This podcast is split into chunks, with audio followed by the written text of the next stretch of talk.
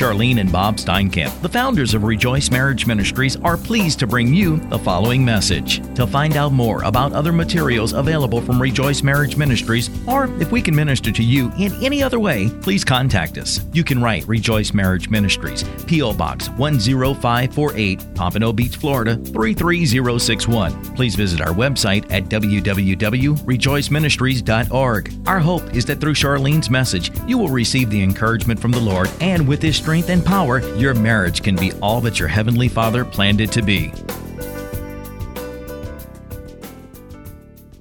Welcome to Rejoice Marriage Ministries conference call tonight. We're so excited to have everybody here, and we've got our guest, and we pray that you are going to have a very special night with us tonight. We have a special program for you tonight. I am so excited about it. I've been talking to people all last week and this weekend, and we've got it all planned for you. And I hope you will start texting and calling many of your standers or Facebook friends and tell them to call and get on to hear about a restored marriage. And um, that is not all that you want to be on for because you need to hear me first, but I know this marriage uh, restoration is going to excite you and thrill you because there is something very different about it because everyone is different. And so I'm really excited that we've got Pam and Jeff going to be here. You are going to be blessed. So we have a special teaching for you, and I want you to get your Bible, your pen, and your notebook as we're going to grow in the Lord. While you get your Bible and pen and notebook, let me share our guest names tonight. Pam and Jeff have a restored marriage, and they live in Michigan. And we're going to be telling you much about Jeff's testimony. You're going to hear about it, which does not usually happen, but Pam emailed us after they were restored and they Jeff came down to Pompano Beach and I was blessed to meet him down here. And that does not usually happen. So that already makes Jeff and Pam special. But they came down about six months after their marriage was restored and they went on a cruise. And if you remember that I went on a cruise right after we got remarried.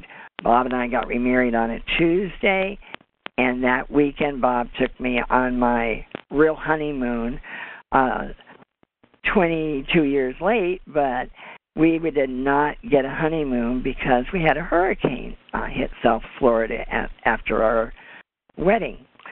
So we are thrilled to have uh, Pam and Jeff here. You're going to hear how Jeff dealt with asking for forgiveness from different people. And you know what? I want you to start examining your hearts and minds of where you are spiritually tonight and where you are every day. I want you to see if you're walking in unconditional love, if you're walking in faith and hope, or you've given up. Are you becoming discouraged, defeated? Have you become depressed? Um, I want to see where I want the Lord to reveal to you tonight that you can walk the narrow road with the Lord Jesus Christ, with you praying to Him, with you crying out to Him, with you reading the Bible regularly, daily. You can walk in victory, even in the storms of our life because the Lord is right there with you. And I'm going to be talking about that. But I want you to say, tonight I am not walking in victory, then tonight is the night that you want to tune in, and we want to help you get through that. We want to be a victorious Christian stander as we stand. And yes, we have to deal with our issues first, but then the Lord is dealing with us and He's healing us. And we're praying tonight that you're going to be healed and, and feel the presence of the Holy Spirit. Now I'm going to open up with prayer and then I'm going to introduce my guest.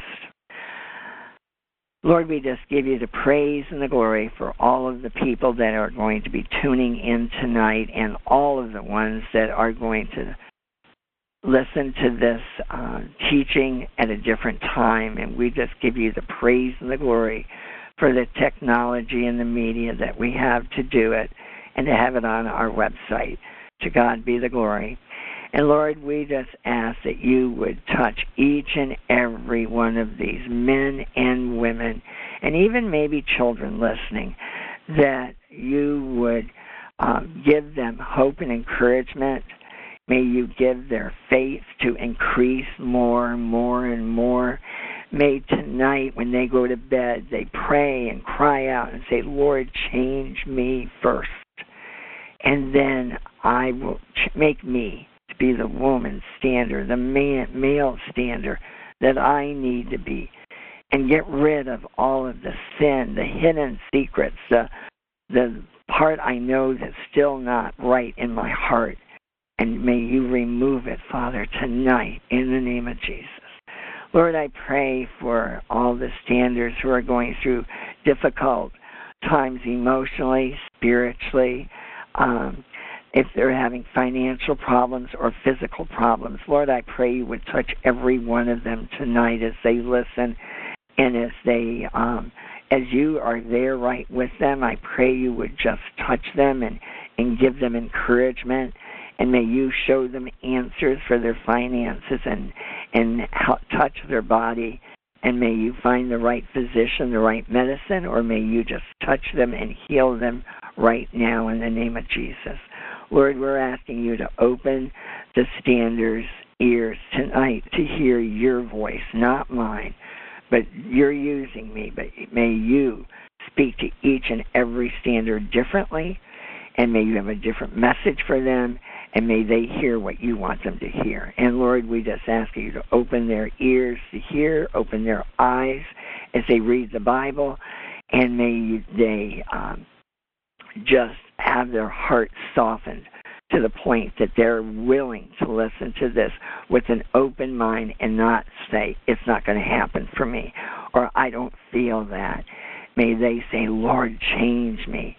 Let me believe. Help me to believe, not believe a lie from the devil, but believe in you are able to do anything. And we will just give you the praise and the glory. And the most important part, Heavenly Father, is when we all stop sharing tonight and then we start praying. And oh, dear Stander, we want you to stay on and we want you to be prayed over and that the Holy Spirit will move mightily this evening and may God get all the glory and praise. In Jesus' name I pray. Amen. I'm thrilled to say that Pam and Jeff um, are here, and Pam and Jeff, we're thrilled you're willing to share a testimony tonight. I'm going to teach first, and then I'm going to have them share after me, just so you know the schedule. We have in home prodigals we have people that are listening that are separated, they're divorced, they may be in non covenant marriages, or there may be a baby that's been born. It doesn't matter.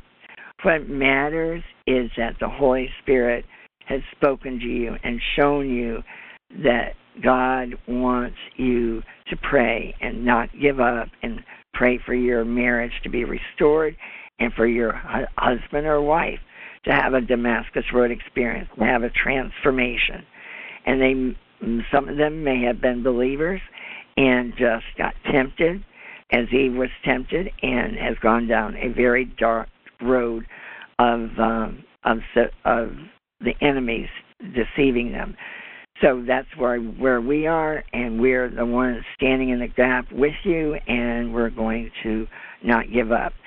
Um, we have, besides Pam and Jeff tonight, who have a restored marriage that I've shared about. We've got San, who is here, who's special, and she has a Rejoice Bible study in Palm City and has had it for like about 10 years plus. And in fact, her group comes down the first of every month to our group as she did her first time by herself not knowing the Lord, and she got accepted the Lord at the beach down here.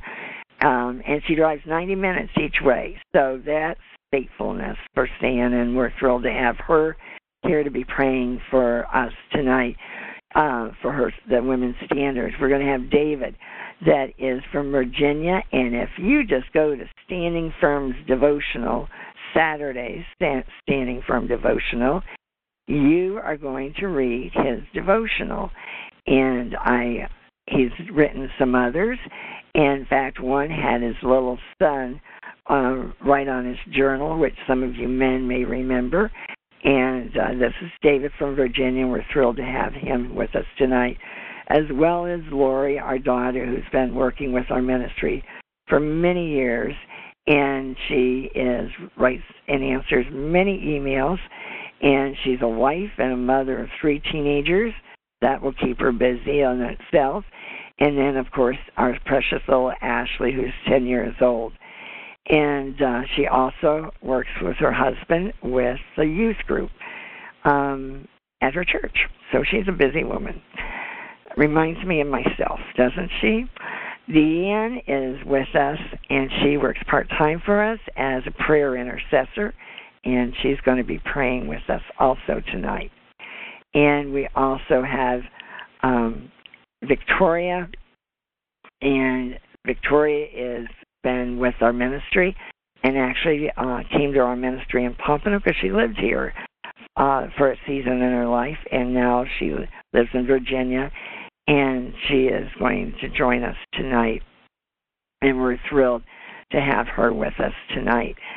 Also, I cannot not mention Tim, and Tim is our oldest son, who is our IT specialist who joined us over five years ago uh, by God's divine planning, and uh, we're just thrilled to have everybody to participate. So those are our guests, and now we're going to open up with my teaching. And I really appreciate you joining us. I appreciate um, that you called in, and I pray that you will believe that nothing, nothing is impossible with your circumstances that you're facing today. If the enemy is telling you today that your marriage will never be restored, that due to this circumstance or that circumstance, it is not going to be restored. The enemy is attacking your mind and he's filling you with lies. And we have got to recognize that and we have to take captive every thought, as in Second Corinthians 10, take thought of them and say, Devil, get away from me.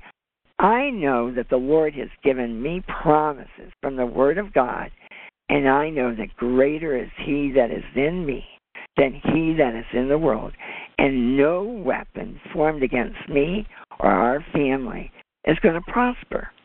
And you just start speaking out loud and saying, Devil, get away from us. We need to remember that we need to speak out and tell the devil to flee from us. You have to put on that armor of God and you have to know who you are in Christ.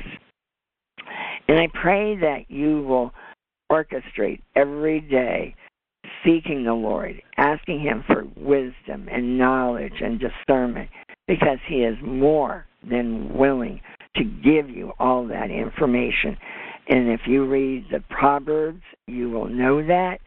But in case you have never read a proverb yet, may I encourage you to start reading them. It may take one or two days before you uh, finish one, but but start.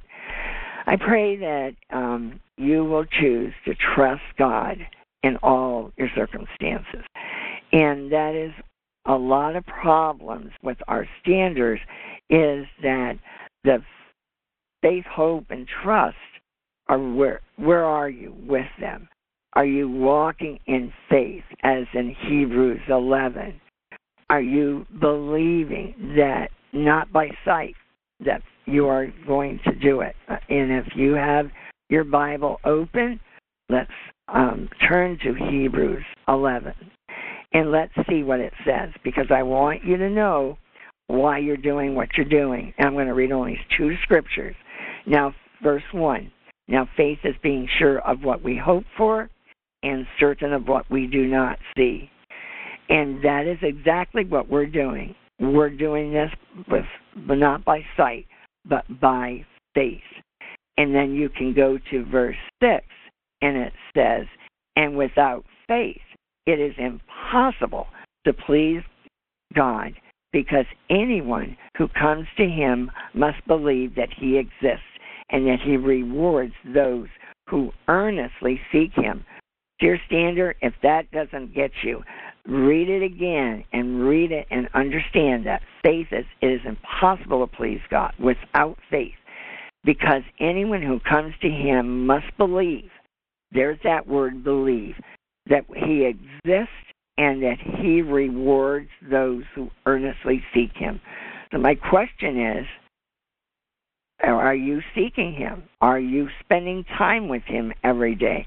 He wants a personal relationship with you. He wants to have you pray and and seek him. He's a jealous God. And as it says, and verse 7 is one of my favorites because I felt God tell me I was to build an ark. And even if it would take a million years, I was to build it. And it says, by faith, Noah, when warned about things not yet seen, as he was told there was going to be a flood, there was not even rain at that time. So, in holy fear, and that's what we need to have, built an ark to save his family. And by his faith, there's that word faith, he condemned the world and become heir of the righteousness that comes by faith. Now, you need to read Hebrews 11. If you haven't read it recently, may I encourage you to do so because there is a lot, mm, oh, so many nuggets of gold, and such mighty men and women of God are there uh, to talk to you about it, about who they all were in just heroes in the Old Testament, as my could use that word, but mighty men and women of God. All are listed, many of them. And you and you've heard me talk about them in our daily devotionals. And so I'm thrilled that you're here. Now we've got the faith, we need the hope, and hope is is a, is a uh, conference I did a couple of years ago, and I loved teaching on hope, and I'm not going to do it tonight. But imagine hope. We cannot move for tomorrow if we don't have hope in God. Where would we be today? We must believe and hope for the future. If we have no hope for the future, then we feel hopeless. And that is where some of our standers are. But we need to believe that that we need to believe God. And the question is, eh, have you asked Jesus Christ to come into your heart and life? And that is important. And if you don't have that personal relationship, then tonight would be the night to ask Him to come into your heart and ask Him to mold you, change you, and ask Him to, you want to become a child of the King of Kings. Now, let me give you a, a verse for Romans, for uh, hope in Romans. And that's Romans 15, and it's 13, verse 13. May the God of hope fill you with all joy and peace as you trust in Him, so that you may overflow with hope Imagine overflowing with hope by the power of the Holy Spirit. The Holy Spirit is going to fill you with all with with the God of hope. It's going to fill you with all joy and peace. And my question is, has the devil stolen your joy and has he stolen your peace? Because I want to tell you, all our standers that write us, we need to, to ask the Lord to fill us up with His joy and His peace. And He is. He will. He will tonight if you ask. So, and then it says, as you trust in Him. And I'm going to flip over to Proverbs 3, if you will turn with me. And I'm going to read about trust, but I want you to look at the nuggets of gold that we have in this proverb. That I'm just going to read 1 through 12. But on a separate sheet of paper, you might even write down the nuggets of gold that you see that are for you. Because the Holy Spirit's going to speak to you through each and every one of these chapters in the Bible. And verse 1 says, My son, do not forget my teaching. Now, this is a warning, right, starting off, okay? My son, do not forget my teaching, but keep my commands in your heart. And right there, I need to stop, and I'm going to teach briefly in this.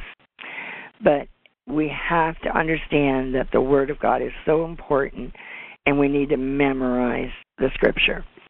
If you haven't memorized simple scriptures, you need to start because you need them in your heart and your mind when you go through a crisis, or that you can just pray these scriptures and they will flow on your tongue when you pray, or write them on cards and get used to them. But he's saying, forget my teaching. Do not forget my teaching, meaning read the Bible and don't sin against me. But keep my commands in your heart. And commands can be many things that he teaches us throughout the Bible, but are we keeping them? Or are we sneaking around? Are we becoming an FBI? Have we hired a detective? Have we gone into our husband or wife's computer or phone? Are we being Christ like or are we being sneaky and doing what maybe a lawyer might tell us to do to get evidence to take them down? Where are, where's your love? Are you standing? Are you really fighting the enemy? You know, what are, where are you spiritually? Are you angry, bitter, and hateful? Then tonight is for you because we want you to be filled up with faith, hope, and love. And we want you to believe that God is going to heal you first by having unconditional love. Now, let me continue. For they will prolong your life. Imagine this is a promise. They will prolong your life many years and bring you prosperity. This is not Charlyne saying this. This is not a pastor on TV. This is the Holy Spirit. This is the Word of God, God's Word saying it will prolong your life and bring you prosperity. Verse 3 Let love and faithfulness never leave you. There's another command and a warning that we need to keep love and faithfulness in our hearts and lives. Bind them, it says, around your neck and write them on the tablet of your heart. He is saying you need to have love and faithfulness. You need to be faithful to me. You need to be faithful to your husbands, your children. You need to be faithful. Employee, we need to be faithful. We are representing our Lord Jesus Christ each and every day. How are we doing? How would you grade yourself in being a faithful steward of God? Are you being a faithful mother? Are you being a faithful father? But are you being filled up with love first doing that? You have to have love. You have to have that agape love. And um, we need to do that. So it's telling you what we need to do. Write them on the tablet of our heart. We need to have a heart transformation. And then it says, Then you will win favor and a good name in the sight of God and man. Number five, this is where I wanted you to get to. Trust in the Lord with all your heart. It says all, not part of your heart. And lean not on your own understanding. It's not about your ways, it's about God's ways, God's will and way. We need to say the Lord's Prayer and not, Thy will be done. Thy will be done is so important. Your will, Lord, not my will. I've done it already. My way was the bad way. I didn't do it the right way because here I am. So trust the Lord with all your heart and lean not unto your own understanding. And in all your ways acknowledge him. Acknowledge the Lord, and he will make your paths straight. And when I read that, I think about the Lord getting you getting out of the car front of the driver's seat, get out of the driver's seat and go to the passenger front side and get in there and then let the Holy Spirit, the Lord, your Heavenly Father, get in the front seat and become the driver of your life and your marriage. He will drive us straight on a straight road instead of us getting on a detour road and get lost. And then we have to get back to where we're supposed to be. Do not be wise in your own eyes. Fear the Lord and shun evil. And this is what we need to do. Do we hate evil? Or do we are we playing with evil? Are we playing with fire in many different ways with our tongue, with the uh, Facebook or with a chat room? What are we doing? Examine your heart and ask the Lord to be shun evil and to fear the Lord. Mean, there's a promise right afterwards, verse 8. This will bring health to your body and nourishment to your bones. Honor the Lord with your wealth, with the first fruits of all your crops. Then your barns will be filled to overflowing, and your vats will brim over with new wine.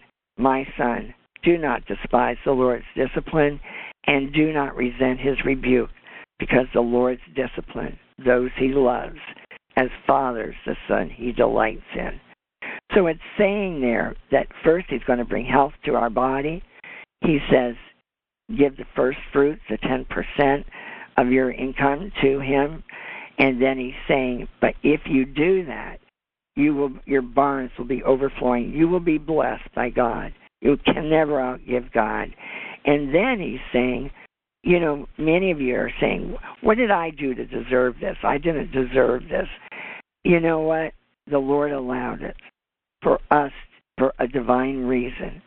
And I know, you know, why I had, why Bob left me.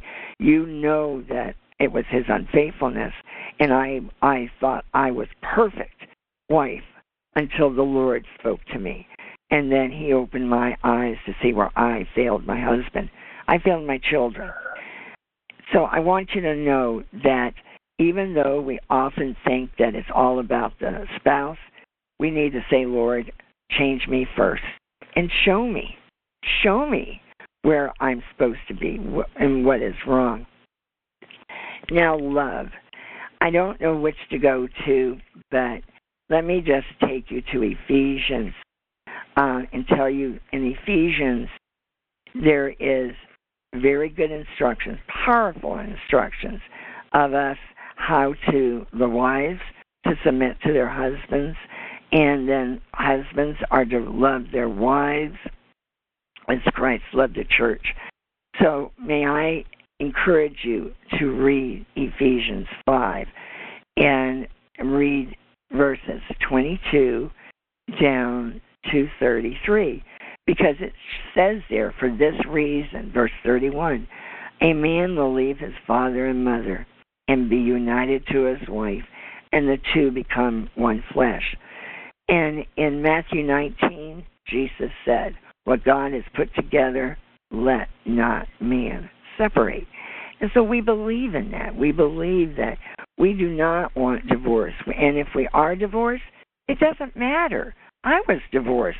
And the Lord said, It doesn't matter. If you need to wait till you're 80 years old, I'm telling you, I'm going to restore your marriage, then wait. And God's timing is perfect. And we have to walk in that walk. But may I remind you to read 1 Corinthians 13 this week. Because my question to you is what if your spouse came home suddenly tonight we have been praying and we pray every day for you all and we ask the Holy Spirit just to move on the husbands and the wives and the rebellious teenagers and young adults. And I'm saying, are you really ready? Does the Lord know you're ready? Are you ready to be filled up with faith and hope and trust and walk in unconditional love? Because love is patient. Love is kind. It will not envy. It will not boast. It will not be proud. It will not be rude to your spouse or children. We will not be self seeking. Will not be easily angered. Can you get angry real easily? Well, we got to learn to zip our lips.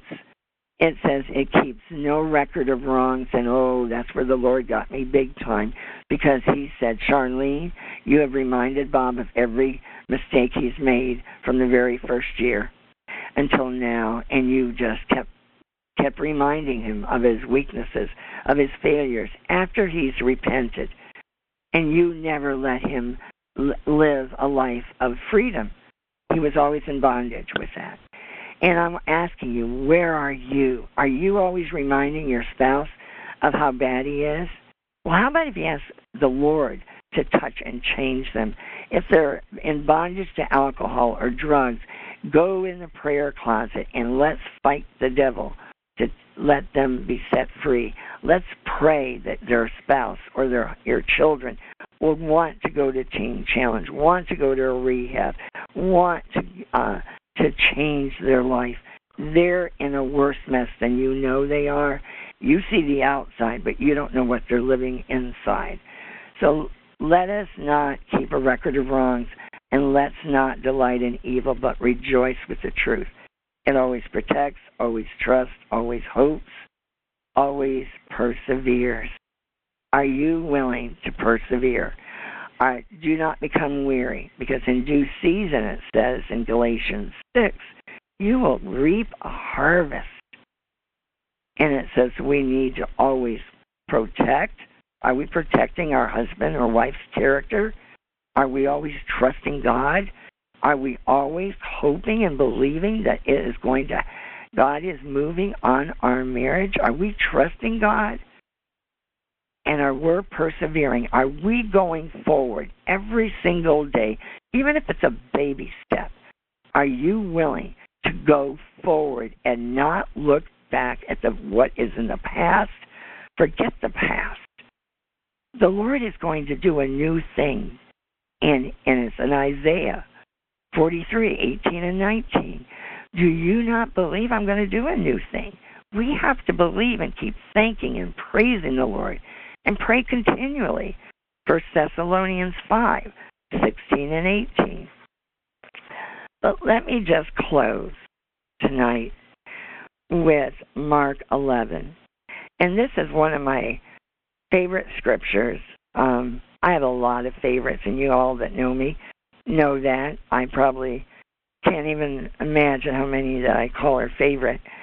But I want you tonight to examine your heart and say, Do I need to surrender my heart and life? Do I need to get out of the driver's seat? Do I need to believe in my Lord God more? Do I need to increase my faith? Do I need to ask the Lord to fill me up to overflowing with hope, which includes joy and peace? Oh, I want you to have joy and peace that is beyond understanding. Read Philippians 4. But what I want you to do is I want you to get mad at the enemy and pray like in the war room without ceasing. You can walk and talk, you can pray in the shower, you can pray when you're doing dishes, you can pray when you're driving to work. We need to get serious about speaking honestly to the Lord and praying that the Lord will move that mountain that we're facing. That mountain seems huge to us. And I know because I had a mountain. And I even got a picture and put it in my bedroom with a mountain and a great big lake in it. Gorgeous. And I got it at a cheap place and got it um, framed, and it is still there. Bob never, we never took it down. It meant so much to me. So let's go to Matthew 11, verse 22. And this is my prayer for you tonight is that you will have faith in God. Jesus says, have faith in God. I tell you the truth. Are you walking in truth? Or are you believing the lies of the enemy? Ask yourself that tonight. If anyone says to this mountain, What is your mountain? Mountain of divorce, mountain of non covenant marriage, mountain of what problems do you have? Financial crisis. Go and say, go throw yourself It says, if anyone says to this mountain, fill in the blank, go throw yourself into the sea, and does not doubt. There's the condition. Is does not doubt in his heart, but believes, or that word again, that what he says will happen. It will be done for him. A powerful promise. But there's conditions on it. And therefore I tell you, whatever you ask for in prayer, believe that you received it. So if we're going to believe, we should be thanking and praising the Lord every day that He's moving on the other side of our mountains. Even though we don't see it, we don't hear it in the voices of our spouses or in our children, but we are walking in faith because this is what the scripture says. Believe that you've received it and it will be yours.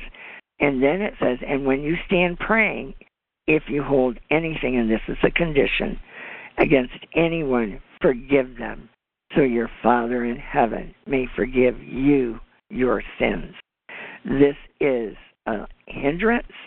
This could be a hindrance that could block your marriage being restored right now. That unforgiveness. And I'm going to ask you to listen to Pam and Jeff and listen to what Jeff says. Listen to what they both say. But most of all, when any marriage gets back together, they have to choose not to criticize, not to condemn, not to bring up the past, not to ask what he did the whole time he was gone, and everything else. I could have asked Bob a million questions. I didn't want to hear and go digging in that garbage, as you've heard me say over and over. But I am asking you, who have you not forgiven tonight? Ask the Lord who you've not forgiven, and He will speak to you. And that's what I want you to understand. God does speak, and we are just excited that if you will believe that God speaks. Jeremiah 33 3 says, Call unto me this is what the Lord says He who made the earth, the Lord who formed it and established it, the Lord is his name. Call to me, and I will answer you and tell you great and unsearchable things you do not know. There's many things you may want to say, Charlyne, I have this question and that question. Then call to the Lord and ask the question and let him speak to you. Sit still. Pray, read the word, then sit still and say, Lord, speak to me. And expect him to answer you. Expect to him. Sit there for three to five minutes. And then if he doesn't answer you or doesn't speak to you, then get up and wait and do it another day. Do it tonight. But let the Holy Spirit speak to you in many different ways. He will. He will speak to you through the word as he does just now tonight. So, Lord, we just thank you for your word we thank you that there are so many different awesome scriptures that we can hardly even begin to even touch how to stand and fight for your marriage. But I know that when we pray and when we seek your face, you are speaking to us and you're guiding us and you're directing us. And we do not want any of our standers to go on a detour road. And if they are, they just need to cry out, help tonight. Get me on the right road. Show me where I've gone wrong and let me get back to pick up the cross and follow you, my Lord. And that's, He will do it. So, Lord, we just pray that if there's anybody that has fallen into sin because of temptations, we pray they will break it off immediately, quickly, suddenly, and permanently. And we pray that you will be with every stander and you would speak to them in a very special way and may they be blessed and encouraged as we listen to Pam and Jeff's testimony, and then as we pray for them personally. And we will just give you the praise and the glory that we pray that tonight you would help these standers to believe, to have faith, hope, trust, and most of all, that they forgive everybody that they're holding grudges on even if it was in their childhood. And we will just give you the praise and the glory for the victory they will have in their life. In Jesus' name we pray. Amen. Wow. Praise the Lord, Pam and Jeff. How are you all doing? We're doing well. How are you doing? We appreciate you very much. well, Pam. I'm doing good. Jeff, we're thrilled to have you both. Pam, I remember you because you came down and flew down a couple of times and came to the Bible study and met me. And um, then, after the restored marriage, Jeff came down because you have family in Florida, and you came and met me. Now, those are three big highlights with me with you, and um, and I can remember you were very broken when you were going through your separation and divorce. Jeff, are you going to be the one to tell us at the beginning of your marriage in a little bit who's going to start off? I'm going to throw the baton to you, somebody. I think Pam's going to be the start us off. So. Mm. All right. Well, we're glad to be here, and um, we just uh, thank you, Charlyne, for following the Lord's leading in this ministry because it certainly has helped us out. We've been married uh, almost 37 years, coming up in August, and we're both believers and have come from Christian homes. We met at freshman orientation at college and got married after our sophomore year in 1979. We had our daughter on our second anniversary, and our son was born in 1985. Our daughter is now married, and we have two grandsons, ages six and four. And we just found out last week that we're going to be having a granddaughter in October. And our son is still single. And I think we had a, a really um, good marriage until around 2002 and 2003, where we hit a rough patch. And um, we survived that, and we renewed our vows later that summer.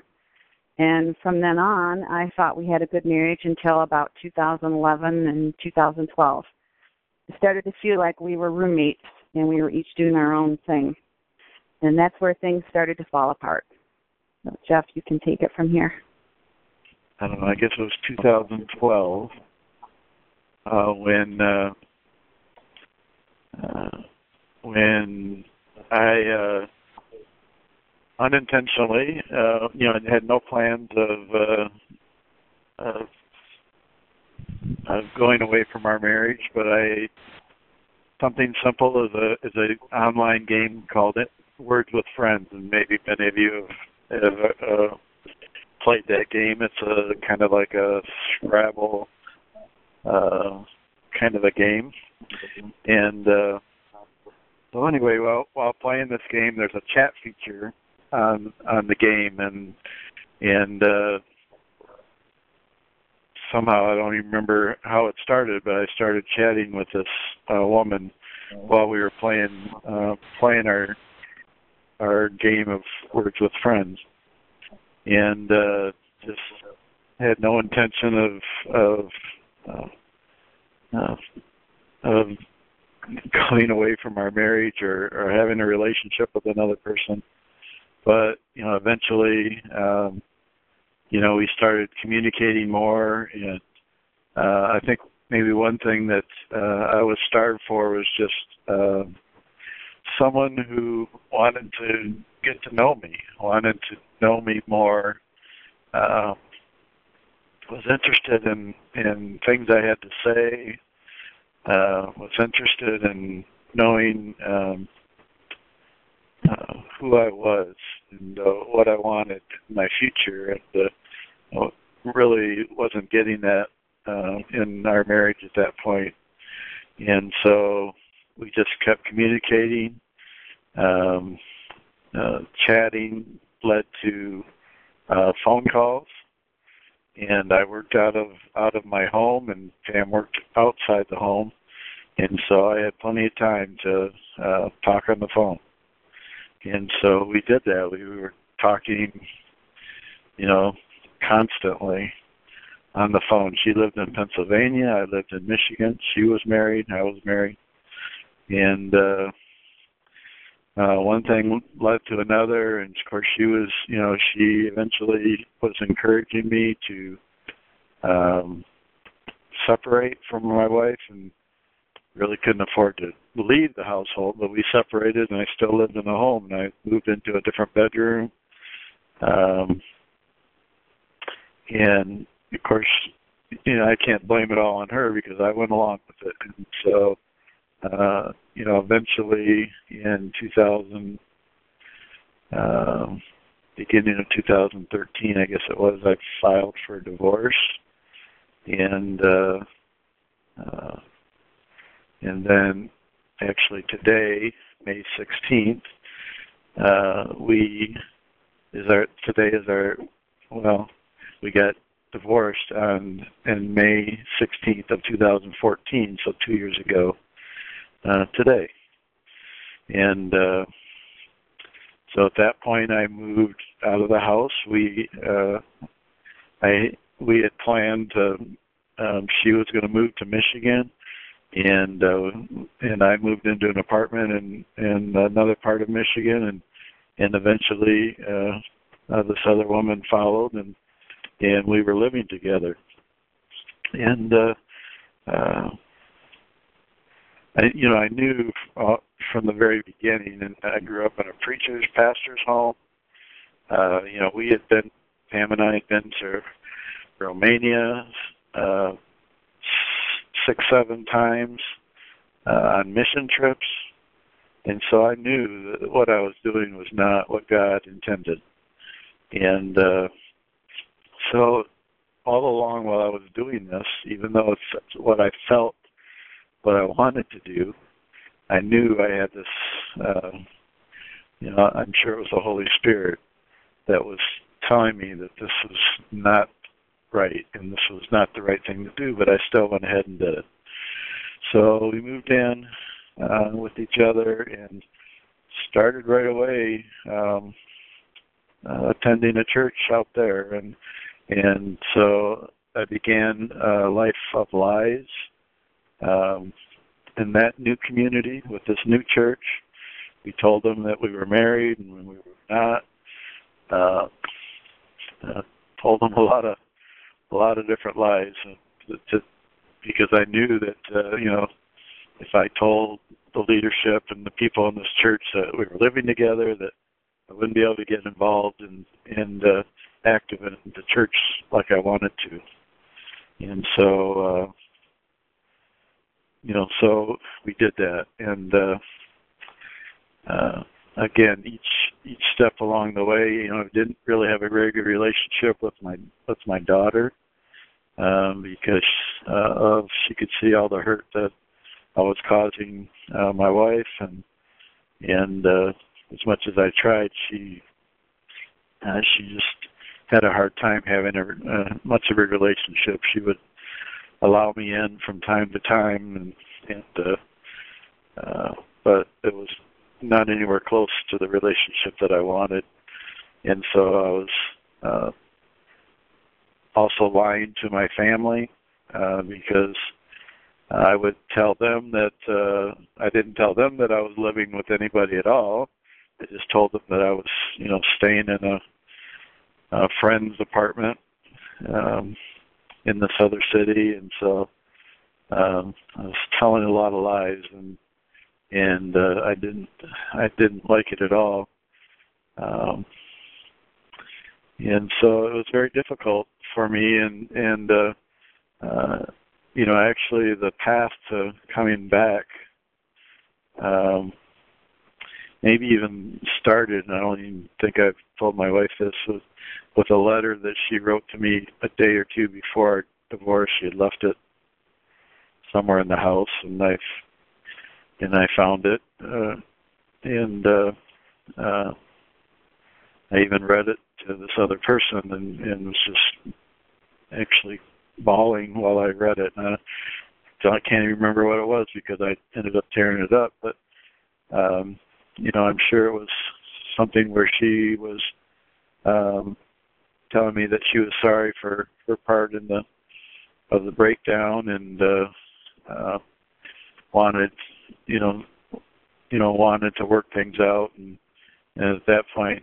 I wasn't uh wasn't having any part of uh uh of wanting to reconcile, and uh, uh, I was just wanting to do what I wanted to do, and uh, uh, you know, Satan definitely had uh, control over over my actions at that time, even though I knew that they were wrong.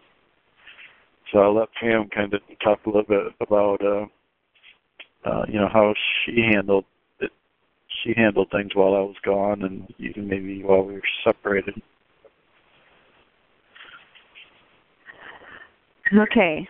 Okay. Uh, it was interesting, Charlyne, you were talking about the word um, trust tonight because in 2012 our pastor challenged us on having um, a word that would be ours through the year, and he gave me trust. And I certainly had no idea that was going to be something that I, I needed to hold on to. When I when I found out that Jeff was having the emotional affair, I insisted on counseling um, we went two times, and then he said no more.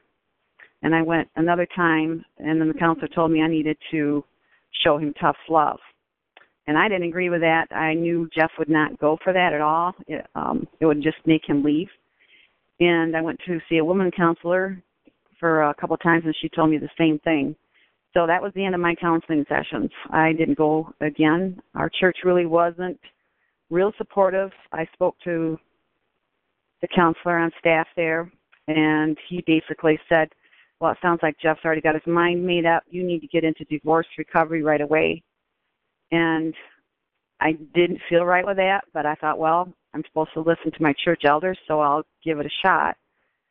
So I went one time, and everything within me rebelled, and I just knew that wasn't what God had in store for me. So I stopped going to that as well.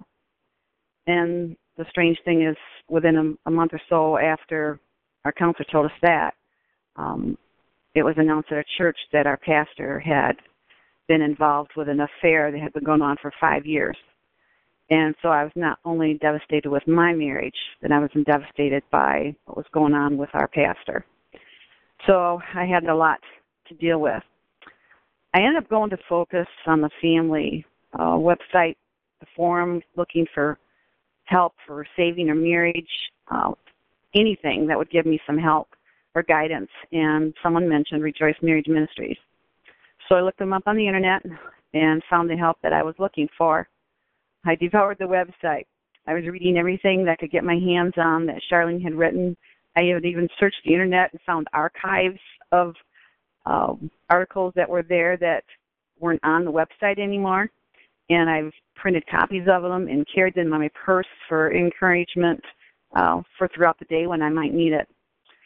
During a devotional time, I was led to read uh, Psalm 6 and verse 9 jumped out to me. And it says, The Lord has heard my plea. The Lord will answer my prayer. So I knew God was going to answer my prayer for restoration. I just didn't have any idea how it was going to happen at all. Another time I was struggling with whether or not God really was in control of the situation. My sister said that she would pray that my heart would know it. And I was at work and I had my iPod there uh, listening to music and I turned that on and the first song that came on was God is in control. And talk about hearing from God. I mean, you can't get any louder than that. Another scripture that uh, God brought to me was in Daniel, where it talks about an angel was trying to um, come to Daniel to answer his prayer, but he was held up fighting the battle. And he said, Your request has been heard in heaven, and I have come in answer to your prayer. But for 21 days, the spirit prince blocked my way. Then Michael came to help me. I felt God was telling me my request had been heard, but there was a battle taking place, and I knew from reading Charlyne's teaching that indeed a spiritual battle was taking place. One night I was listening to the Bible on my uh, MP3 player, um, and I fell asleep with it, but sometime in the middle of the night, I woke up, and I now know it was Acts 1 7. I had to go back and look it up and listen to it again, but because I was questioning God when all this might take place, and the scripture says, "It is not for you to know the times or dates the Father has set by His own authority." And just a response to my questioning of when restoration would happen, I was it wasn't up to me to know. It was all in God's perfect timing. And then one night when I was driving, I saw a vehicle pass me, and on the side it had uh, cleaning and restoration on it, and that's the first time I had seen the word restoration, and that was the first of many times. The word kept popping up to me time and time again, and I was holding on to that um, with all my might. So while reading Jeremiah one night, I turned to chapter 30, and in big black bold letters was the phrase, "Restoration is promised." I broke down and I just sobbed. How much plainer can God speak to me than that? And it also appears in later chapters as well. And as you know, we standers keep asking God to show us more and more. We need to get confirmation over and over again, at least for me, but I think it's common with other ones. And so I was reading Philemon 15 and 16, which says, Perhaps the reason he was separated from you for a little while was that you might have him back forever.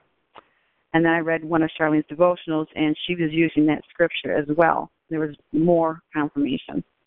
This was all taking place before the divorce was even final. When I met with Charlyne in um, Florida in March of 2013, I remember telling her that I wasn't hearing from God. Looking back and reading what I had written down, I was definitely hearing from Him. I was just thinking more. I guess I needed more of an audible voice, but this He was speaking to me through Scripture and through hearing and seeing uh, restoration on different things. And like Jeff said, um, it was actually three years ago today that the divorce was final, and it was the worst day of my life. And I only saw Jeff, I think, one time after that, and only spoke to him on the phone a couple different times. And after that, we just communicated by either text or email if it was necessary. Our kids were devastated, and as he mentioned, our daughter, um, she didn't even really want to talk to him. But I kept encouraging both kids to keep the line of communication open. And I was, my daughter especially, I said, you need to let the grandkids um, associate with them. They need to have their grandpa in their life. And I said, and you need to remember that this is not your dad. This is the enemy working through your dad. I said, your dad is not like this. I said, it's just, it's just not him. And I, after the divorce was final, I did really have a rough time of it because I've never been alone before. Um, I went from home to college to being married. So it was kind of hard learning how to make decisions.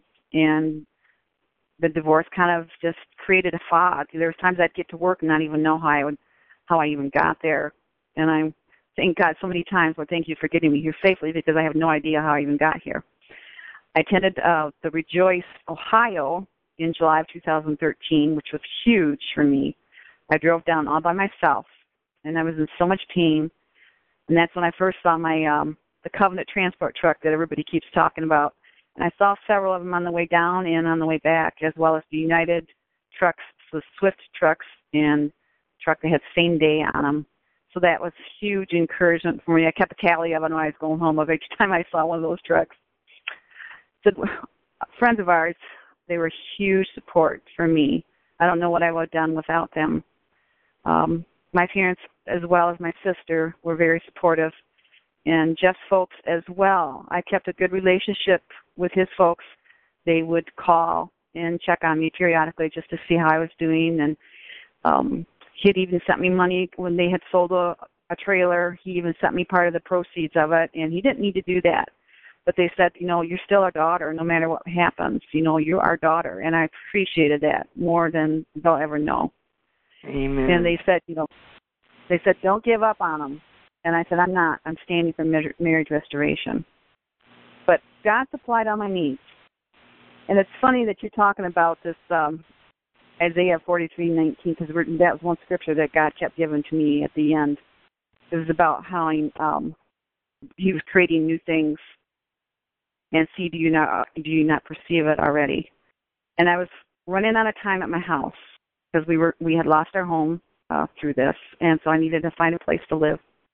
And it was in April, and I needed to be out in May, and I kept going, God, you need to show me where am I going? You need to find a place. I keep you've promised that you're going to supply all our needs, and I need a place to stay. Could you please get a place to stay? Well, I started looking at mobile homes, and I saw a couple of them that really didn't suit me. And I even had even prayed, okay, Lord, I want three bedrooms, I would like two baths. I've never had two baths, and a garage, um, so I don't have to go out and scrape it, scrape it. And someone says, "He's not. He might not even give that to you." And I said, Well, He says He gives us the desires of our hearts. Amen. So it certainly doesn't hurt to ask. and then it just as I was getting ready to leave the park, I saw a mobile home, had a for sale sign in it, and I called on it and came and looked through it and just fell in love with it. And uh, the woman who had passed away and her daughter was showing it, and this woman had been a Christian. Wow. And she said she said it would be nice to know that someone who was a Christian would have the home. They turned down my first offer, but my second offer, my daughter offered to loan me some money, which I didn't want, but someone said, God may be working through her. You've got to allow her that pleasure of being able to help you out. So I accepted it, made another offer. They accepted my offer. 13 days later, I get a phone call. My suddenly happened, Jeff was on the phone asking if he could come home and we could work things out. So he came home, and he's not left since. We were remarried in August um, of 2014. Our original anniversary was on August 4th, and August 3rd we got remarried. His folks were in town from Florida, and his dad performed the ceremony again. So he was. It was just a little over a year that we were divorced, and God answered my prayer. And I thank a lot, Charlyne, for your help and your prayers um, and your ministry because that certainly showed me how to pray scripture over Jeff. You know, I certainly had not been taught that. And putting his name in scripture and praying, you know, the full armor of God and, you know, the angel armies and the wall of fire and all that. And I certainly appreciate it because that really taught me how to pray for my husband. Thank you. Now you get to teach that to other stand other people that you will meet and um, yes. and be able to do it. Jeff, when you came back home, you came down here and told me about letters you wrote. Tell me about your return home. How did you two do in uh, restoration process? Yeah, well, um, you know, I never expected to come home. First of all, and uh, I never, I, never had peace really while you know while I was when I was away. And like she said, if she would have been angry at me and told a bunch of you know yelled at me and stuff, I would have never come back. But I think it was just because of the love that I saw from her, even even as a you know the way I was treating her, um, you know, drew me to her, back to her. Amen. And uh, you know, she she would tell me things like, um, you know, if you're ever ready to come back, uh, you know, I'm here with open arms. And you know, I would rebuff that, but um, but in the back of my mind, I knew that you know that's really what I wanted, and and uh, you know, and so when that day came that I that you know I told this other woman that, and that was really the hardest thing was this first step of of going back, uh, and I told her that you know that I missed Pam and uh, I wanted to go back to her, and uh, so I left immediately with nothing.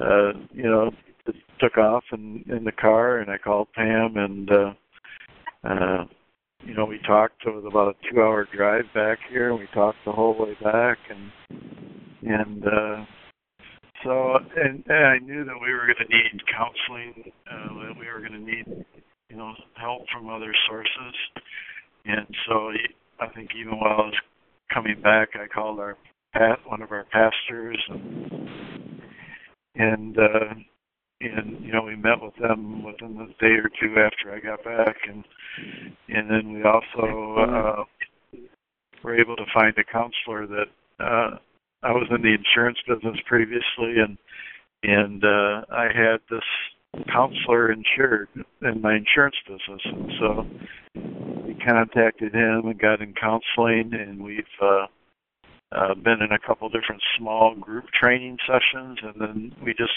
actually finished a uh, leadership training session to help to help others as well through their marriage. Uh, Isn't that situation. awesome? It's it's amazing. I you know I would have never have thought you know, that in a million years, a couple of years ago, and uh, you were talking about the letters, and and and I mentioned earlier about all the lies that I had told. Uh, you know, while I was gone to these, especially to the church uh, people that, and the pastor of the church there, and I was actually in a small was actually in a small group with us with the pastor, and uh, so I wrote an email to all of them and and told them, you know, you probably won't believe all this, but this is the actual truth, and I, you know, confessed to them, you know, and told them the whole truth of what had happened in my marriage and what was going on with this other woman. And and uh you know I apologized with them. I didn't know how they take took it would take it. And uh um I received so much grace from them. And and they were thankful that uh, God was was now working in back in my life. And and then when we came back to the church, the same church that we had been going to all these years and that first Sunday, I think I came back on a Friday and and uh uh went to church on that Sunday and uh it was just so amazing how I was received. And uh and there was a lot of tears both from me and and others and a lot of hugs and uh uh so grateful for God's grace allowing me to come back and and uh you know Pam and I are doing fantastic and and uh you know we've been working on things that uh uh were keeping us apart and uh uh and so we're so, just so thankful for what God has done. Amen. And you know, you said it so beautifully is that you're never not going to stop working and and striving on working on your marriage from now on the rest of your life because any hiccup you guys know how to grab your hands and pray instead of being deceitful and and do things that are unchristlike. You've once you've been through something like you've gone through you you know how how bad it was and how the enemy can take you down that road on that detour road much further than you want to get on.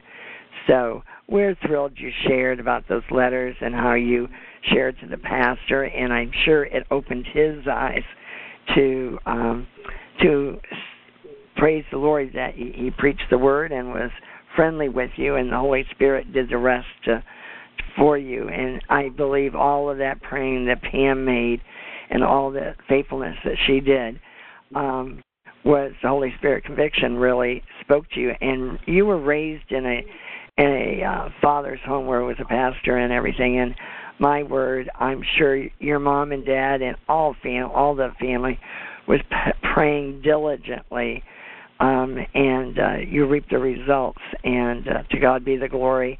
But you have stayed in counseling, and I just applaud you for that because some people don't go for that route and they don't work all the hiccups of your marriage. And you learn so much in counseling and that's what we need uh, to do.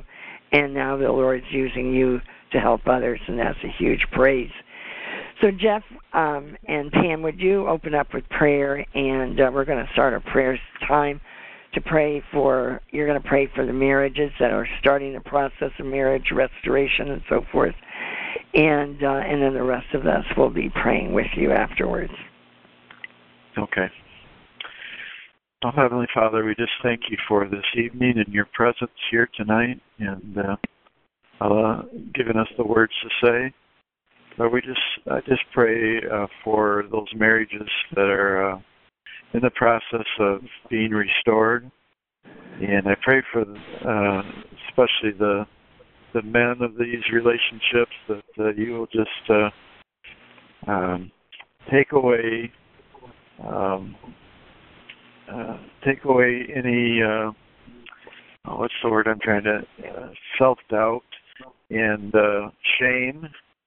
Um, I, I know that was one of my toughest things to recover from was just being the guilt, feeling guilty of of uh, what I had done, and uh, so Lord, I just pray that you would take that, shame and that guilt away, and could you have cleanse their hearts. And uh, Lord, just ask that you would um, come in and, and clear everything out of their um, hearts and minds that uh, uh, detracts from you, that they would uh, take the time to spend time in prayer and reading your word and uh, and just uh, time with their wives, that they would be able to uh, draw closer to um, you first, and then their wives as well. Lord, we just, uh, I know that there's so many relationships out there that are hurting. And for those who are being restored right now, I just ask that you would give them a special blessing.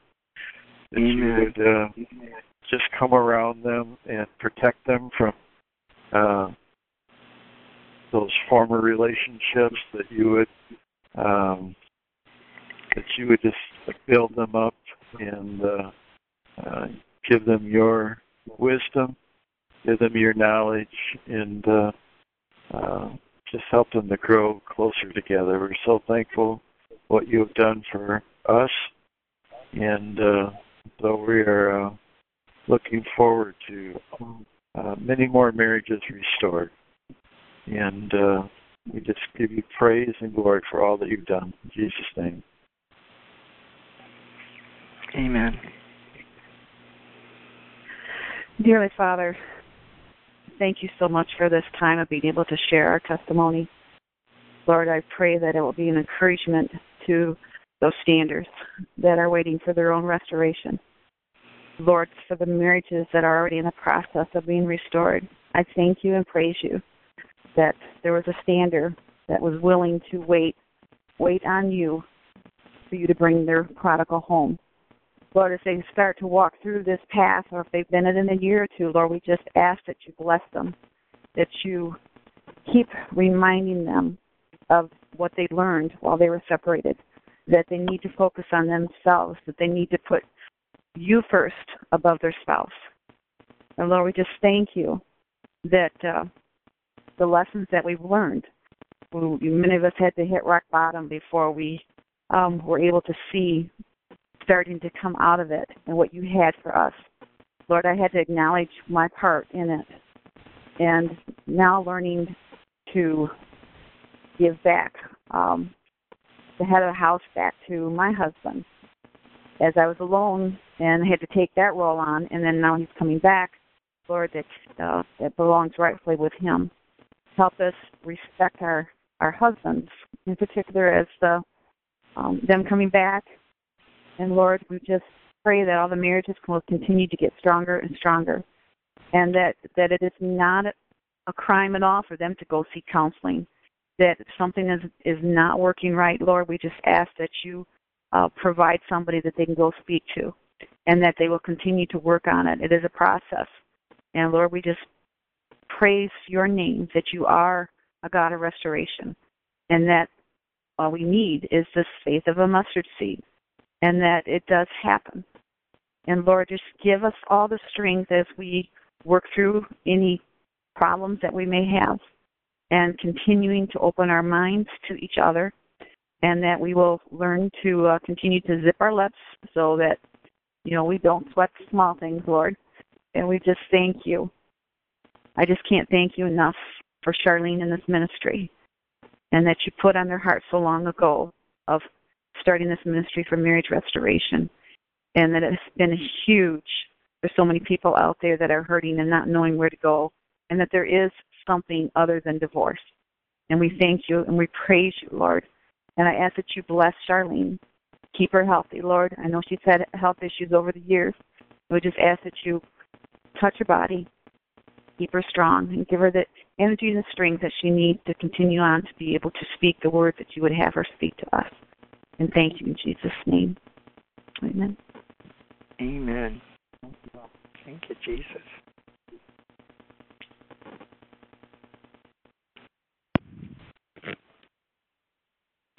Hi, this is San Hinesley, and I've been blessed by Rejoice Marriage Ministries and like to thank them for this opportunity.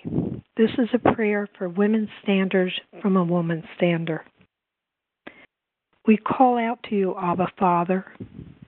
hear our prayer. You are our deliverer, defender, rock and refuge. You are our peace and joy. You are our provider, protector, promise keeper, and our great healer. You are true and faithful. Help us, Abba, to be still and hear your voice. I needed to learn that, and I'm still working on it. Give us strength to be still and listen and to be obedient to your word, especially when I want to do it my way. Lord, give us an appreciation for all things, large and small. May we not despise small beginnings. Amen. Through your strength, may we standers be a light to those who are in darkness. Your light dispels darkness. Open our hearts to show unconditional love and forgiveness to our spouse, as you have shown us unconditional love and forgiveness. Lord, we pray that your light would shine on the things that we need to change in our lives. Change me, change us. But Lord, we need your strength and your comfort as we go through the trials and tribulations that we face as standers. You've delivered us from the traps of the devil. Set our spouses free. Set our our spouses free and heal our families and restore covenant marriages. Abba Father, you are our rock and our refuge.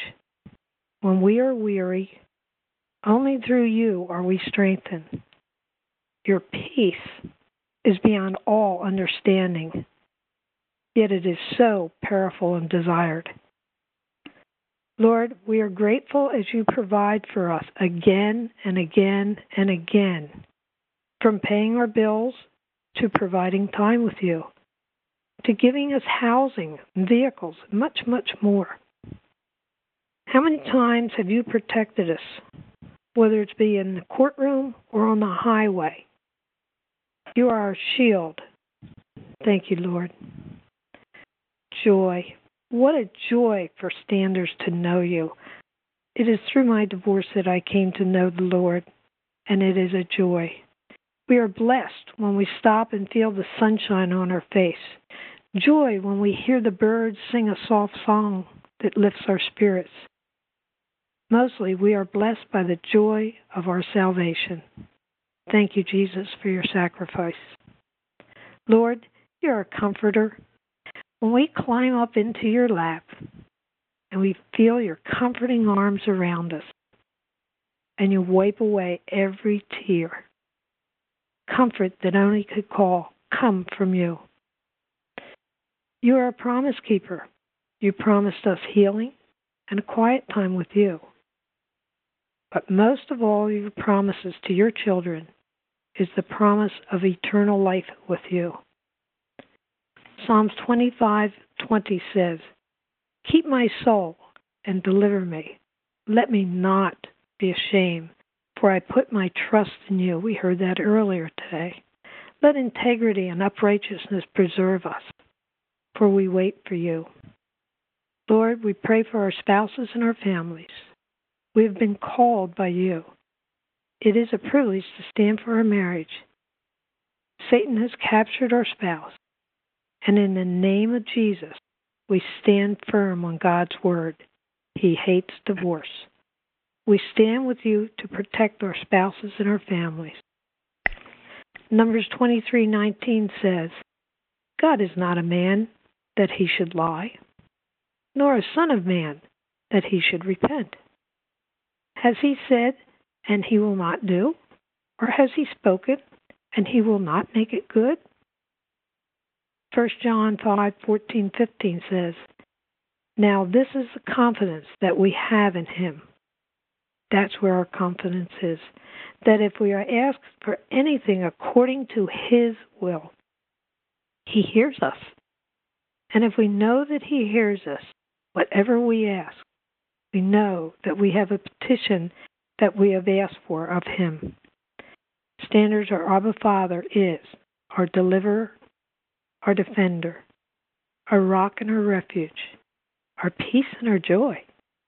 He's our provider, protector, promise keeper, and our great healing. May we always take our tears and our fears and our pain to the only one who can heal us, the Lord Jesus Christ. One of my favorite verses is Psalms 19:14. May the words of my mouth and the meditations of my heart be pleasant in your sight. Lord Jesus, we love you. We are grateful and we pray all these things in your sweet, sweet name of Jesus. Amen. Amen. This is David, and I will be praying for um, men who are standing. Lord God, I just thank you that we serve a holy God and that you allow us to come before you. Lord God, I thank you that you allow us to join together tonight in spirit and in words, Lord God. Your word says that where two or three are joined together, you are there in the midst, Lord. Lord, I just ask that you would be with us this, this evening.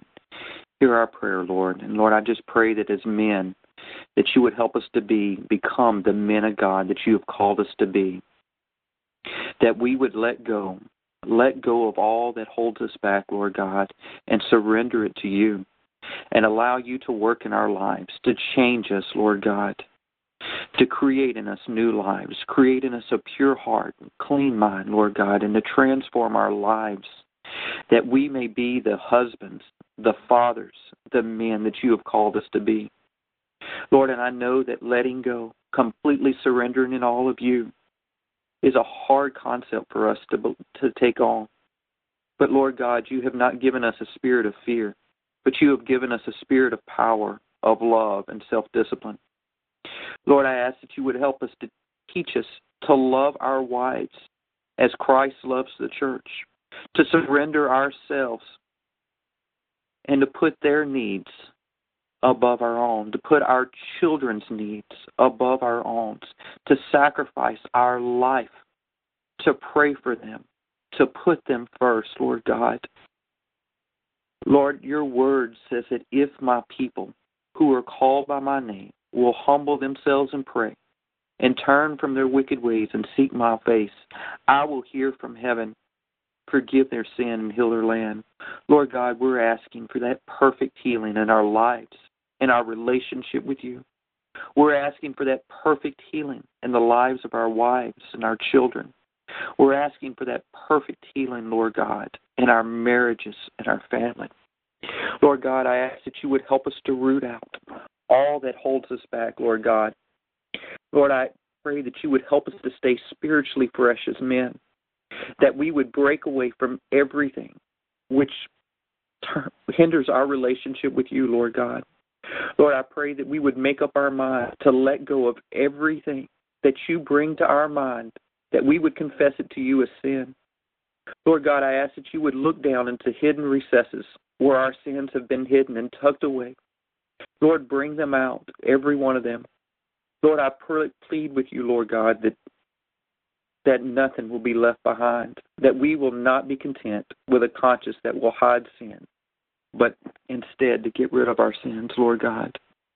Transforms our lives, transform who we are as men, that we would put you first above all things, above our wives, above our children, above our marriages and our family, Lord God.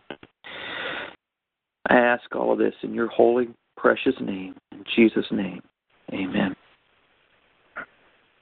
This is Lori, and I'll be praying for the children. Dear Heavenly Father, today we pray for the children that have been affected by separation and divorce. And Lord, they are the innocent victims in the midst of this process. I pray that you would help these little ones to understand that mom and dad do love them and that they're not the reason or the blame that a parent has moved out. Lord, just yesterday in our church nursery, I watched a little boy whose dad has moved out, clinging to his mother's neck as he was dropped off. And it reminded me that these little ones don't understand what is happening. They don't understand why they have two homes, and they don't understand why both mommy and dad can't be there to tuck them in. Lord, I pray that you would just comfort these little ones even the ones that are too young to even verbalize what what is hurting them and what they need to ask for. I pray that you would give strength to the parents that are now having to play the role of both mom and dad. I pray that you would just give them health and endurance as they carry out all of the responsibilities that they have of running a home alone. Lord, I pray for the teens that are facing separation and divorce in their home. Statistics tell us that over 70% of teens will leave the church after high school. And Lord, we know that the statistics for teens of divorced homes are probably even higher than that. And God, more than ever, these kids are being pulled into a world and all that the enemy has to offer. Our government is even trying to convince them that the world's ways are better than your ways.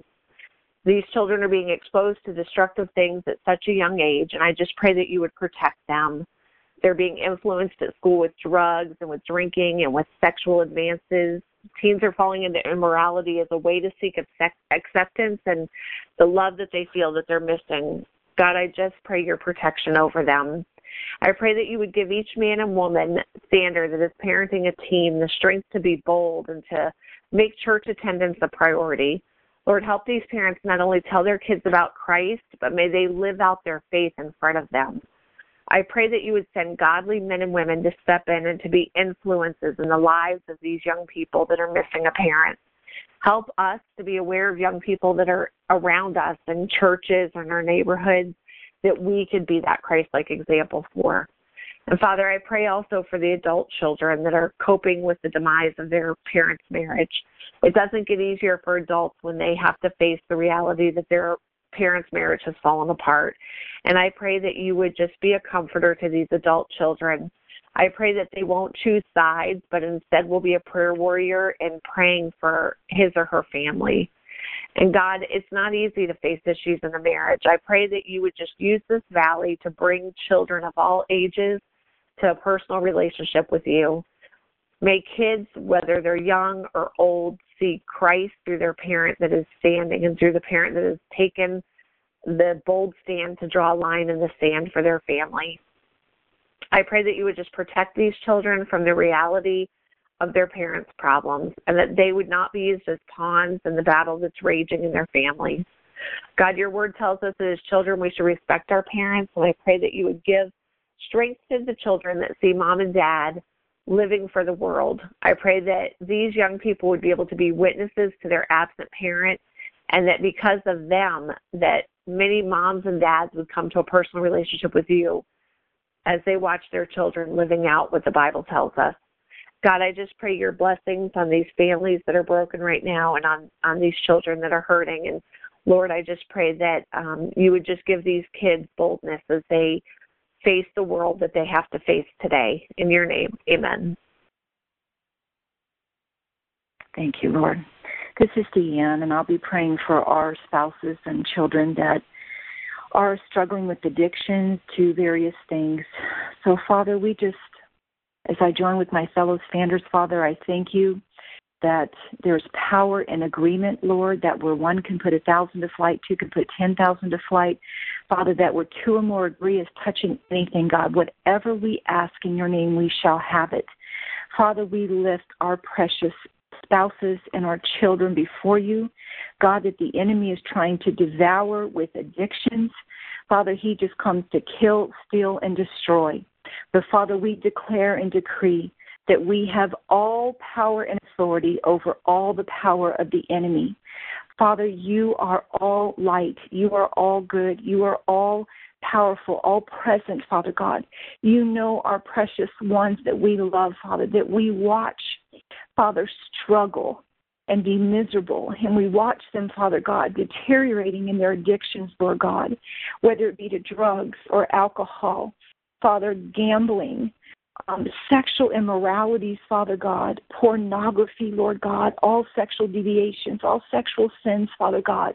We know that all of these, Father God, they are pleasures of this world they, that are so temporary, Lord God.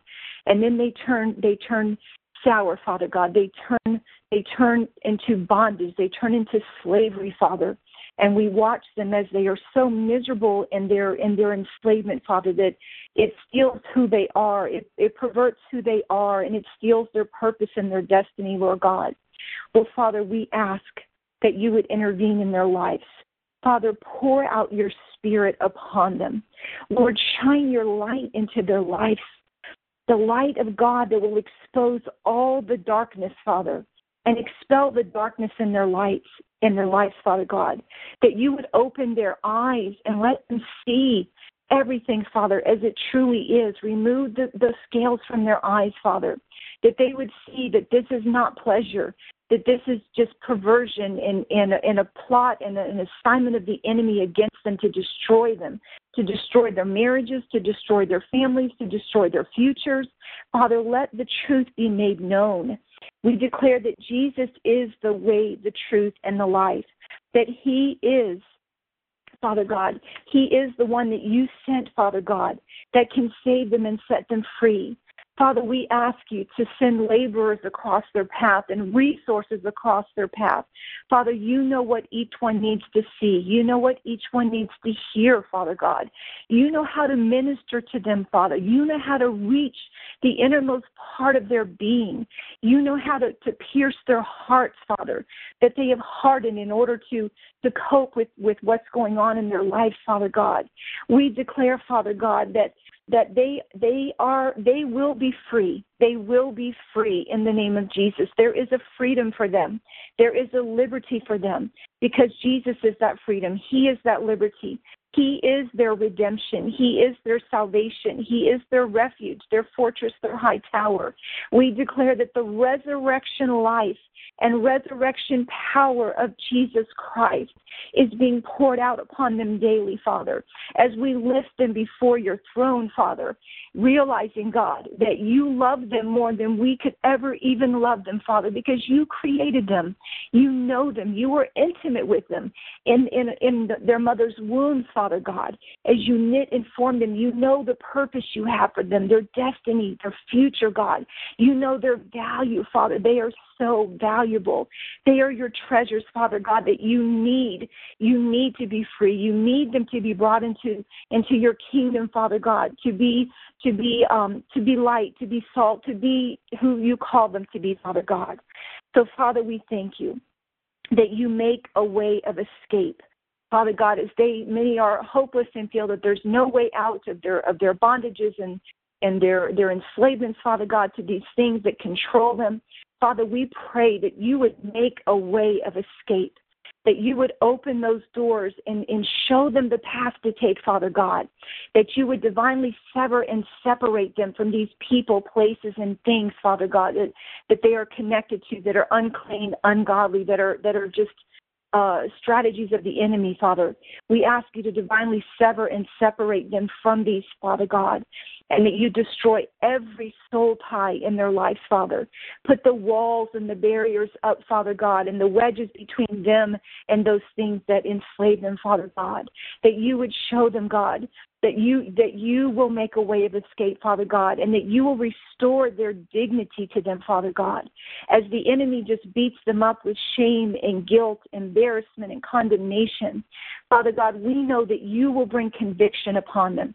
Lord, just pour out the Holy Spirit of conviction upon them. But Lord, we thank you, God, that your conviction makes a way of escape. Your conviction gives the answers. Your conviction shows that there is forgiveness and that there is unconditional love on the other side of their mountains of bondage.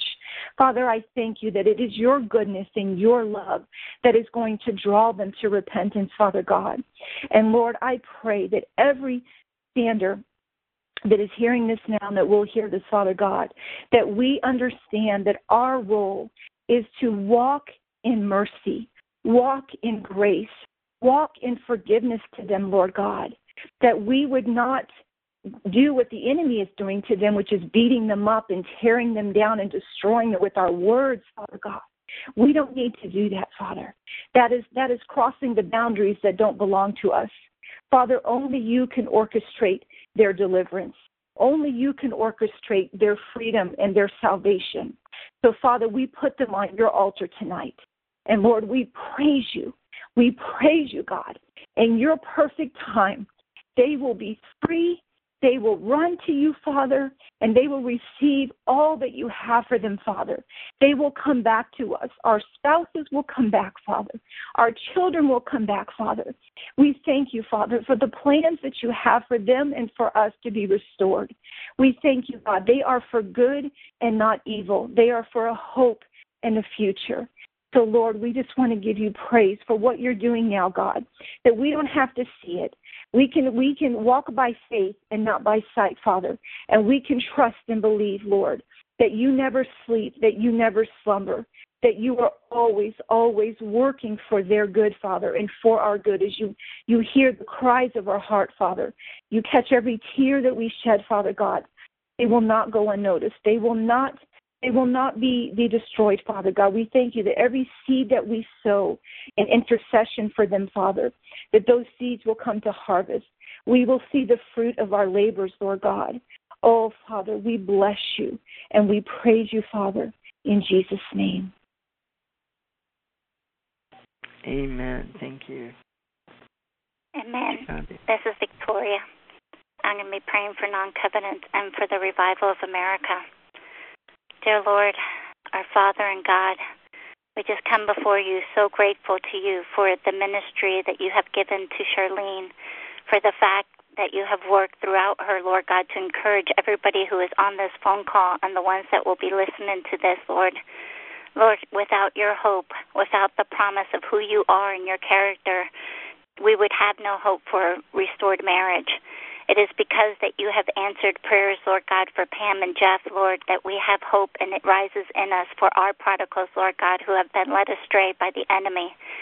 Lord, I thank you right now for the way that you are working behind the scenes, Lord God, in every prodigal's heart, Lord God, because your word said that before we even called on you, that you heard us and that you answered us.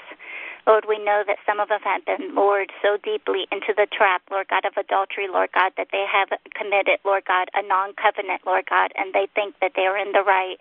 But we thank you, Lord God, that you are the Alpha and the Omega, Lord God, and you have the final word, Lord God, over, Lord God, second marriages and third marriages, Lord God. And Lord God, your word says, Lord God, that your word is the final authority in all things, Lord. We thank you, Heavenly Father, Lord God, that you honor covenant marriages, Lord God, and we bring those before you, Lord God. God. And Lord God, we are so thankful that you are the only one that can help us to keep our vows to one of each one of another, Lord. We thank you, Heavenly Father, that it wasn't, Lord God, in our strength and our flesh, Lord God, that we keep our vows, Lord God, while we wait for our husbands and our wives. We thank you, Lord God, the agape love that we're able to show our husbands and our wives is only because it's your love being poured out through us, Lord, as we have died, Lord God, to our, our own selfish behaviors, as you have opened our eyes, Lord God, to our parts in the marriages, as you have healed us, Lord God, of insecurities and fears, Lord God, that we didn't know because the enemy had us so trapped, Lord God. We just thank you, Lord God, that non covenants are being broken off, Lord God, now and every day, Lord God, and that you are speaking, Lord God, to our prodigals, Lord God, in dreams and visions of night to keep them from going down to the pit. Lord God, you work in so many ways that even through social media, through Twitter and Facebook, Lord God, through commercials and songs, Lord God, on the radio, Lord God, that they're always being reminded, Lord God, of the truth, Lord God, to go home, Lord God, to their covenants. We thank you, Heavenly Father, Lord God, that you never grow weary in speaking to them, Lord God, and that every day that you are softening their hearts and plowing them, Lord God, removing their hearts of, of stones and giving them a heart of flesh, Lord God. We just thank you, Lord God, that we know that this is true because all of your promises are yes and amen in Jesus Christ. Lord, you are the only God, Lord God, that can breathe dry bones, Lord God, and make them come to life, Lord God. When you asked Ezekiel if these dry bones can live, Lord God, you knew the answer and you knew that it was yes because only you could do them, Lord God. Those dry bones, Lord God, are the marriages, Lord God, of all the United States, Lord God, of all the world, of all the marriages, Lord God, that have died, Lord God, needlessly, only because the enemy has come in to steal, kill, and destroy. But we're asking you, Lord God, to breathe on the dry bones, Lord God, of covenant marriages, Lord God, to resurrect life, Lord God, where the man can't do it, Lord God.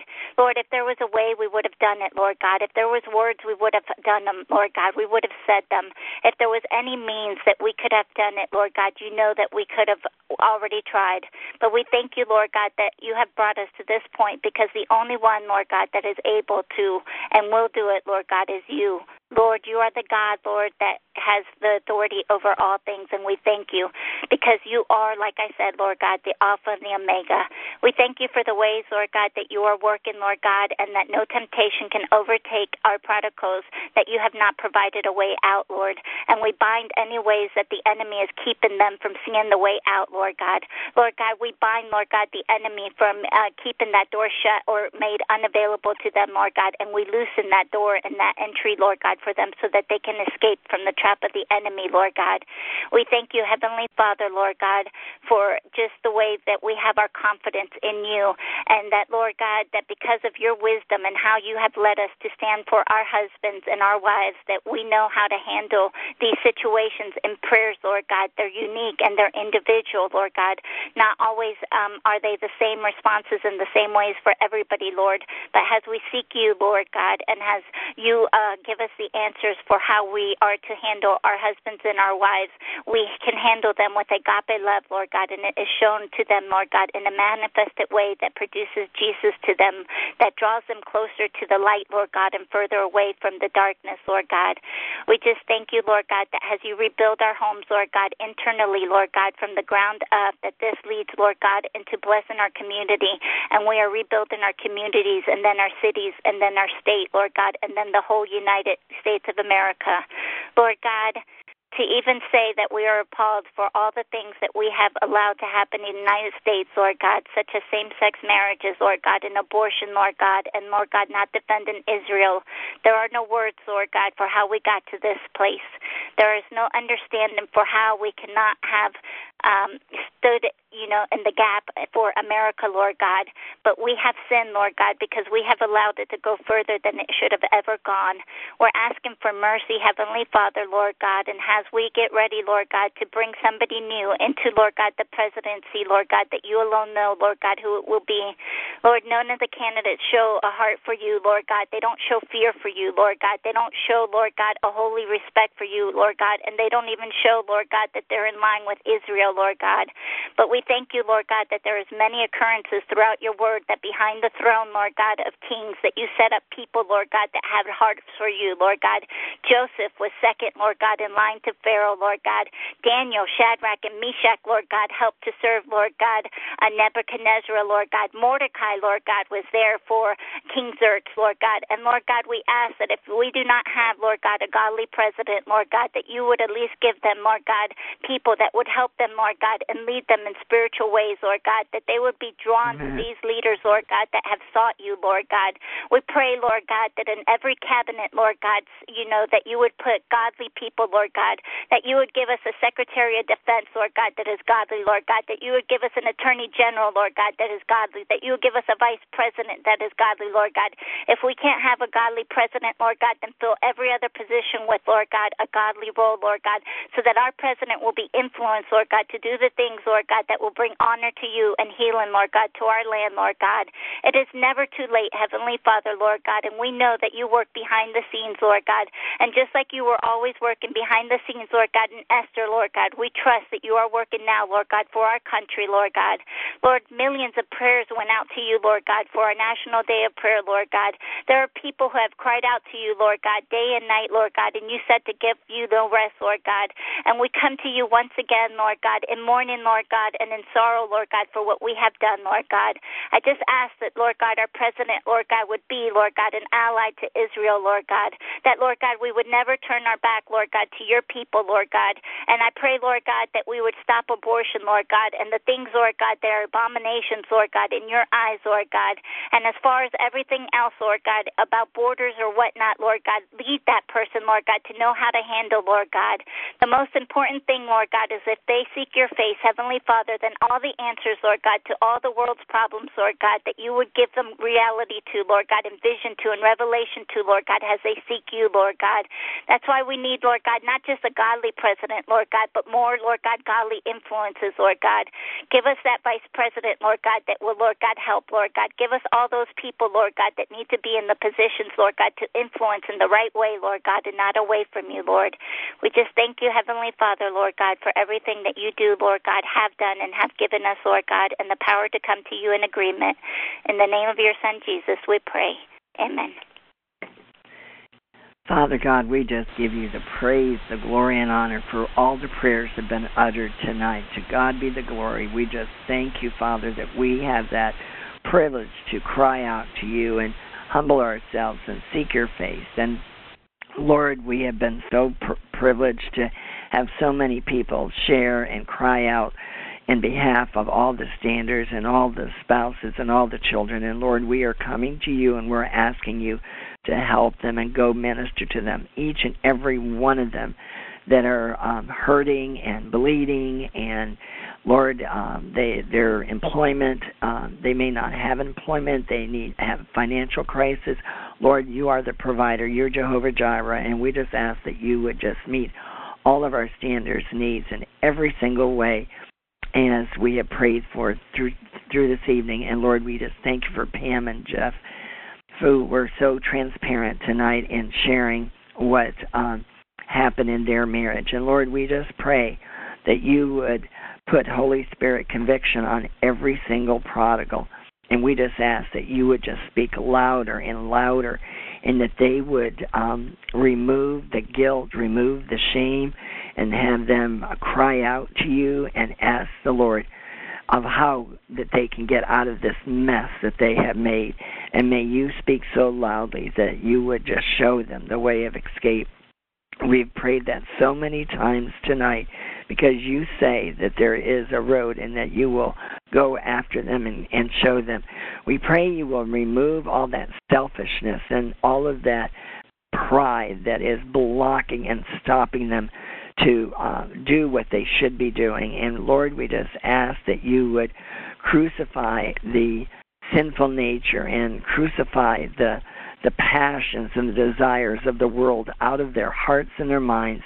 Lord, I pray that all of these games and the chat rooms and the cell phones that just occupy so many men and women's time throughout a day and an entire evening, even the children, that they don't even have to communicate, that they don't have to have relationships, and all of a sudden the marriage is dead. And Lord, we are just asking you would touch every one of these people and you touch your children, Father, that you would show them that the the phone and the all the Facebook and all the Twitters and all the Instagrams and everything else is moderation in all things, Father, that we do not spend hours with with the phone instead of sitting and watching and spending time with our husbands and our wives and our children, with playing with them and talking with them and having relationships with them. Father, we have just we're just having the enemy steal our families right in, in front of us and we don't even know it.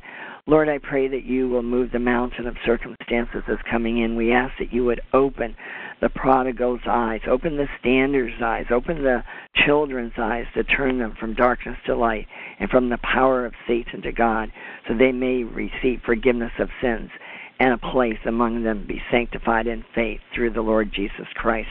Lord, we just pray that you will crucify the sinful nature. We pray that we will live by the Holy Spirit. We will not gratify the desires of our sinful nature, and that is what our spouses are doing. That is what the prodigals are doing, and we just ask that you will crucify that sinful nature. And as it says in Galatians 5, the acts of the sinful nature, we want to bind against the sinful nature in every one of these spouses or children that are rebellious, that are sinning, sinning right now, the sexual immorality, the impurity, debauchery, the idolatry, the witchcraft, the hatred, the discord, the jealousy, the anger, the fits of rage, the selfish ambitions, the dissensions and the factions and envy and drunkenness and orgies and the like. And it says right in the word that if we live like this, that we will not inherit the kingdom of God. And Lord, we are praying and standing in the gap for our all these husbands and wives to be saved and sanctified and filled with the Holy Spirit. We pray that they will repent and not live a double life and be double minded. We pray that you will remove their selfishness and and um, be uh, humbled and cry out to you with um, a burden of uh, torment that they know they they have sinned so greatly against you, and that they will run to you and cry out to you. And Lord, we just ask that, as Jeff talked about, Lord, about the lying spirit, and Lord, we just bind against that lying, seducing, deceiving spirits that come against the prodigals and the husbands and wives who have been so deceived, so blinded, so deaf to the truth, and the truth can set them free. You, Lord, are the truth, and we are asking that you would go and you would touch these men and women and children around the world, Father. We're asking you to set the prodigals free by the truth. You are the truth. Remove the errors. Remove the the um, spirit of fear that that they don't know how to get away from the mess they've made and loose on them the love, power, and a sound mind. Give them the wisdom, the knowledge to show them the way of escape. And we then loose on all of us the fruit of the Holy Spirit when we all may live a Christ like life and may we all be filled up with a, a fruit of the Spirit and this love, the joy, the peace the patience, the kindness, the goodness, the faithfulness, the gentleness, and self control. And oh, may we live like that every day of our life, and may we radiate that to our spouses and to all everyone around us, and that they can ask us how we do that.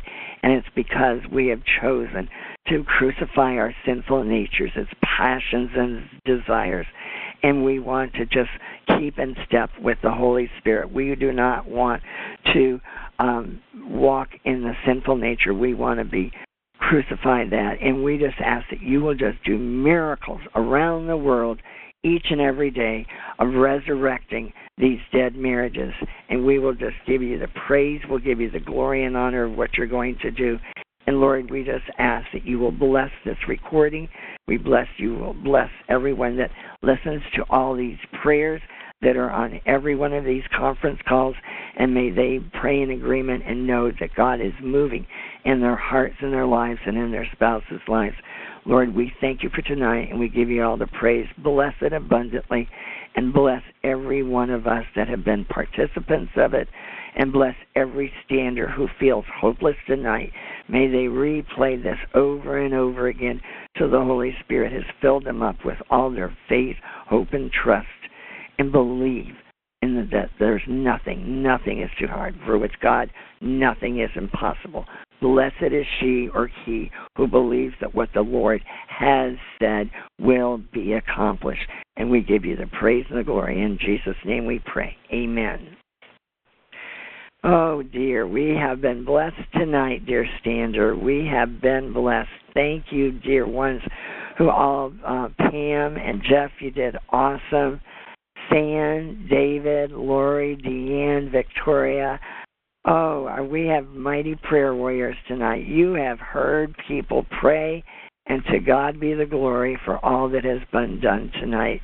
Pam and Jeff, thank you so much for doing this and we're just thrilled of how the Lord has just taken you and taken you on a, a life of uh, of counseling and getting involved in changing your whole lives and now wanting to help others.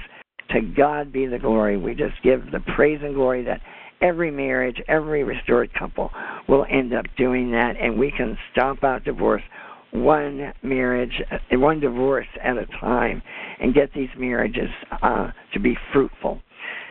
To God be the glory. I got to say goodbye. Thank and you. Standers, everyone, Mm-hmm. um, listen to this more than once. Okay, guys? Love you.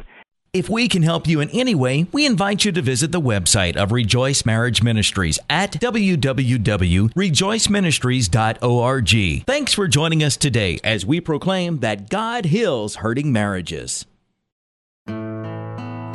Divorce strikes families around the world, often with little notice. you can help us minister to these families with your financial gift. Visit rejoiceministries.org and help us teach men and women what Jesus can do for their hurting family.